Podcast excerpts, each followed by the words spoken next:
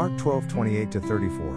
And one of the scribes came up and heard them disputing with one another, and seeing that he answered them well, asked him, Which commandment is the most important of all?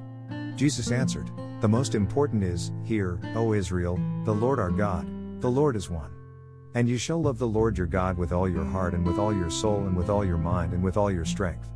The second is this you shall love your neighbor as yourself. There is no other commandment greater than these. And the scribe said to him, You are right, teacher. You have truly said that he is one, and there is no other besides him. And to love him with all the heart, and with all the understanding, and with all the strength, and to love one's neighbor as oneself, is much more than all whole burnt offerings and sacrifices. And when Jesus saw that he answered wisely, he said to him, You are not far from the kingdom of God.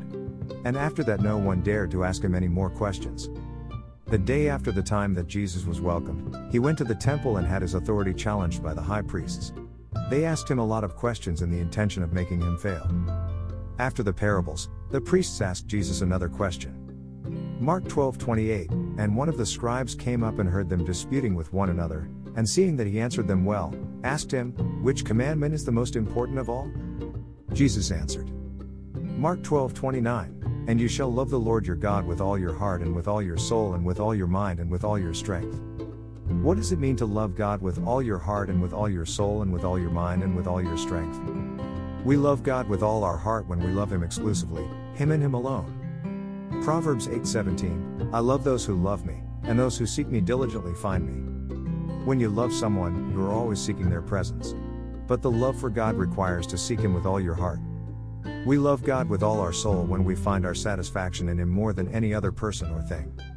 Luke 14:26 If anyone comes to me and does not hate his own father and mother and wife and children and brothers and sisters, yes, and even his own life, he cannot be my disciple.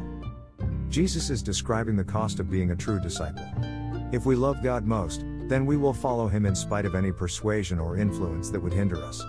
The love for God that Jesus describes causes us to give up anything and everything that deters our passion for Him. We love God with all our mind when we make decisions to obey His every command. John 14 15 If you love me, you will keep my commandments. To obey God is to honor Him, something we do for the ones we love.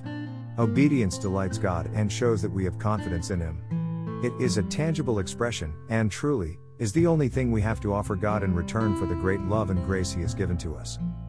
We love God with all our strength when we persevere in the face of every trial.